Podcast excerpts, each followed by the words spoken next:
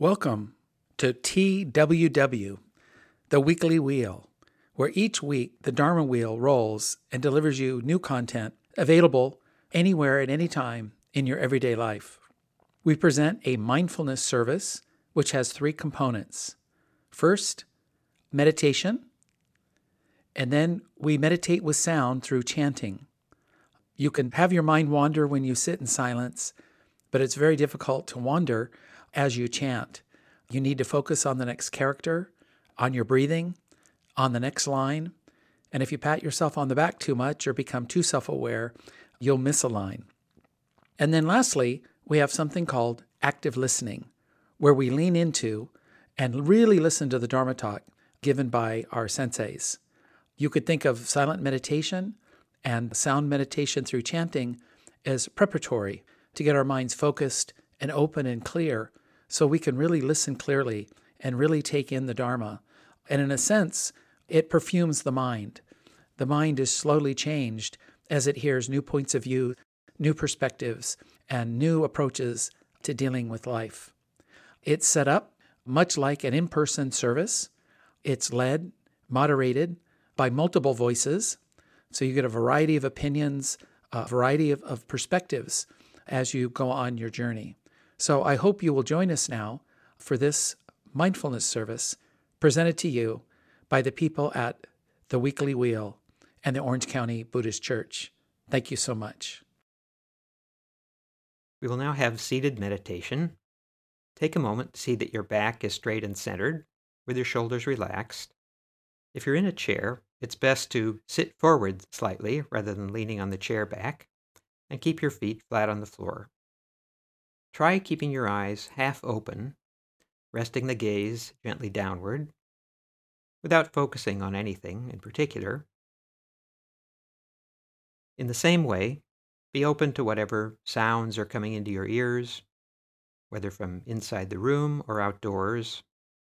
We are not trying to isolate ourselves from the world around us, but rather feel that we're part of that world. If you like, you may count your breaths from 1 to 10. Inhale deeply, let it all out. Try slowing down your rate of breathing relative to what it would be at other times. We are not trying to think about anything in particular or visualize anything. We simply watch our thoughts come and go.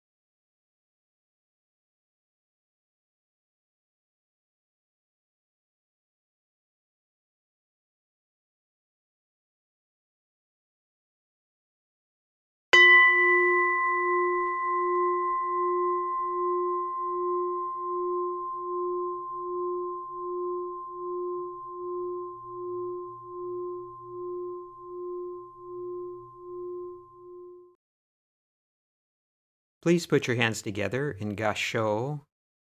Bow. Namo Amidabutsu.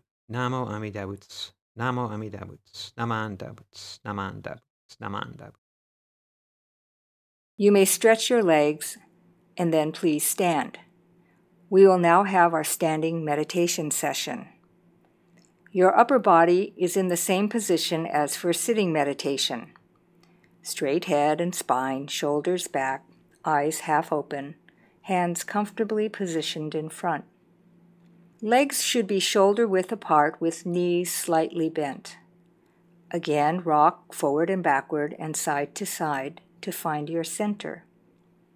Standing meditation reminds us to take our meditation practice out into the world, waiting in line at the store, being stuck in traffic, going through TSA security at the airport. Over time, meditation becomes a practice for the body and mind that can be recalled when needed most, in situations that may be merely annoying, perhaps frustrating, or even stressful. We will begin at the sound of the bell.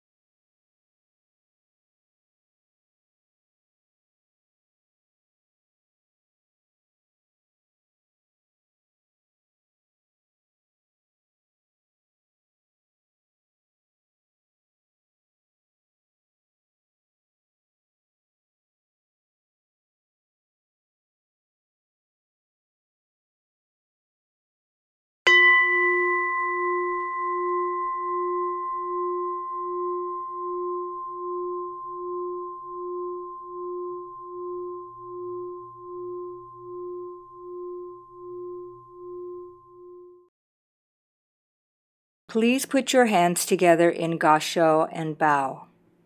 Namo Amidabutsu, Namo Amidabutsu, Namo Amidabutsu, Namo Amidabutsu, Namo Amidabutsu. Return to your seat or cushion. Sitting in this way, we might wonder what purpose we're achieving. Actually, there is no specific purpose. I think it's really to make us aware of what sitting is, what breathing is, standing is. What are these simple activities that we do most of the time without thinking about them at all? We'll begin our second sitting at the bell.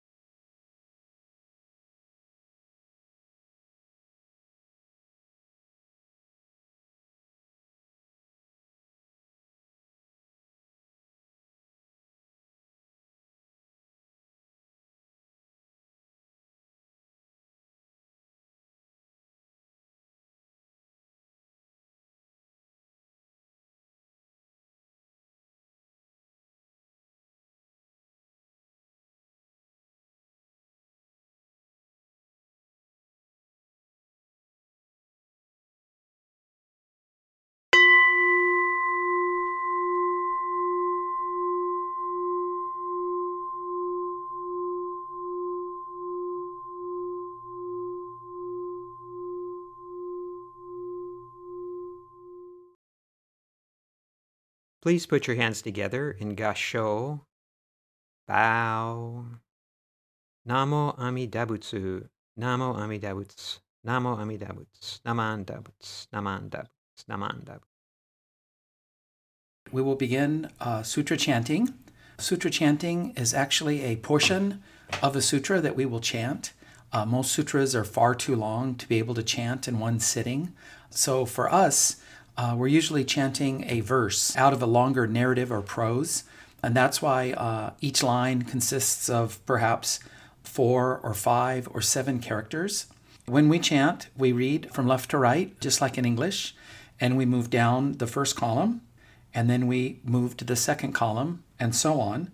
Open circles uh, represent bells uh, for the chant leader to ring. So we always begin a sutra chant with two bells. Whenever we change a section, we use one bell to kind of signal that we're changing uh, from one section to another. And then when you end a sutra chant, you always end with three bells. Each syllable here is written in Romanized characters, English characters, and each syllable here represents a kanji, a Chinese character, and it's written phonetically. It's the sound of the character. The vowels have the same pronunciation independent of location or their neighbor. So this is different from English. And the vowel sounds, uh, I've been told, resemble those in Spanish. So we have A, E, I, O, and U, and they're pronounced A, E, E, O, and U.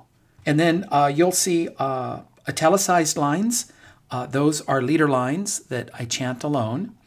And you will also see underlines under some of the characters. And that means that rather than each character getting a single beat, an underlying character will get a beat and a half. And to kind of make up that little extra time, the next character in line will only get a half beat. And what you do is you don't really concern yourself too much about the meaning of what's being chanted. This isn't flashcards. We're not trying to learn something. This is a ritual. And so we chant together as a feeling of oneness. Don't worry too much about how you're doing. Be aware and mindful of each character. Uh, this is a form of meditation uh, rather than silent meditation. We're meditating through sound. So, you know, you see the character, you say it, you forget about it, you move on, and you say the next character. And over time, it becomes effortless, and you'll begin to memorize it uh, without realizing it. Today's chanting will be the Sambutsuge. We often chant the Sambutsuge in Shin Buddhist services. These verses are from the larger Sutra of Immeasurable Life, which was composed in India during the first century of the Common Era and translated into Chinese around 400 of the Common Era. It is a cornerstone text for Pure Land Buddhism in China and Japan. Shinran Shonin esteemed the larger sutra above all other teachings, and he devoted his life to its propagation. We will begin chanting it now.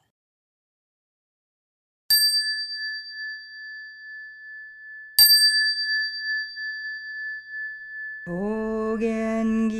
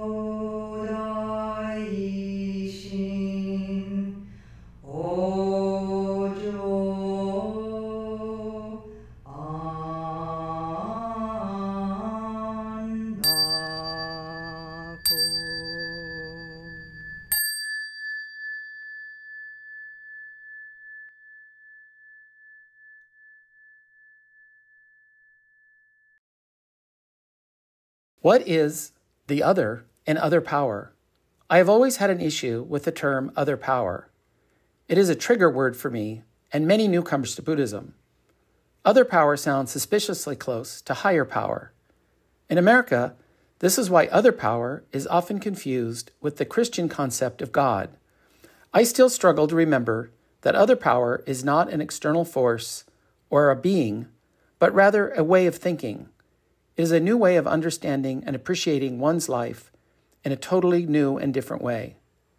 In America, this is very challenging to discuss because of two issues.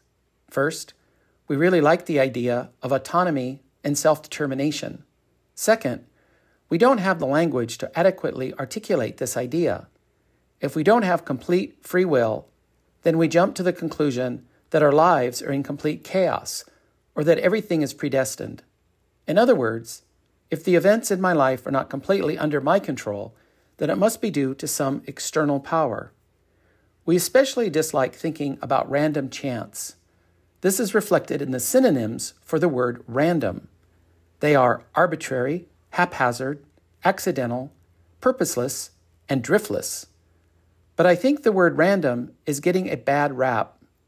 Random merely means that it's too hard to figure out the outcome beforehand. There are too many causes for us to be able to determine the outcome. In mathematical terms, there are just too many variables and not enough equations. Or, in plain English, there are too many unknowns. But the result is still determined once the die has been cast. We just don't know what it will be. I would like to give you a personal example. I grew up in Westchester. Then we moved to Torrance when I was 10 years old. Then I went to UCLA for college. Once I graduated, I started to look for a job as a computer programmer. I used a headhunter, and she sent me to a small company in Costa Mesa.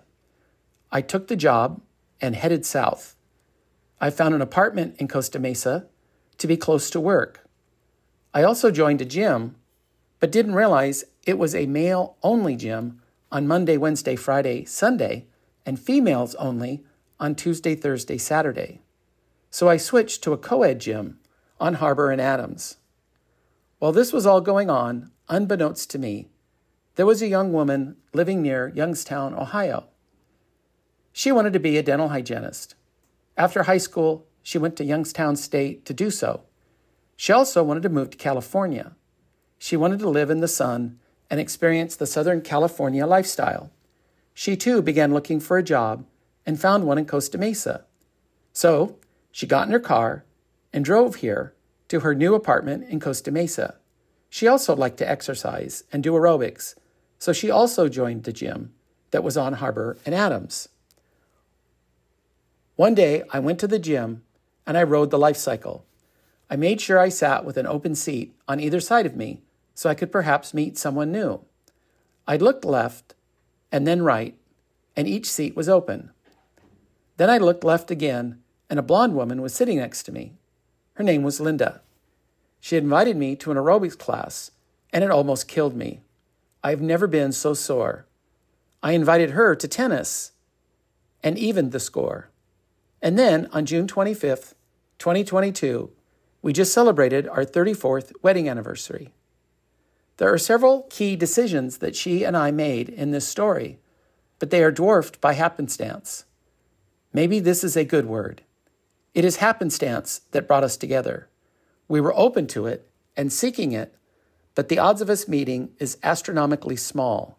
It is mathematically zero probability. It really is quite amazing when we think about it in this way. I didn't so much pick my wife, but rather she was somehow randomly presented to me. This is the other power of it all. Thinking about it in this way leads to a life of gratitude, appreciating all the causes and conditions that are working to create my destiny. This also puts a check on our ego whenever we try to take too much credit for our successes. We can also exhale when we realize that everything is not our responsibility or our fault. We often think in this way. To preserve our imagined control of life, we blame ourselves or feel guilty whenever things don't go as we have planned. If only we had done more or something different, then we could have avoided the potholes of our life. Or if we knew then what we know now, then we could have made different choices. Yes, this is true. In 1984, if I knew that Apple stock would skyrocket, then I would have bought stock as soon as the first Mac came out. But this is a silly argument because no one knew that. So, feel very lucky for all you have received and shed the guilt and sorrow of what might have been. Moving forwards, you may now turn off the mind that is always calculating.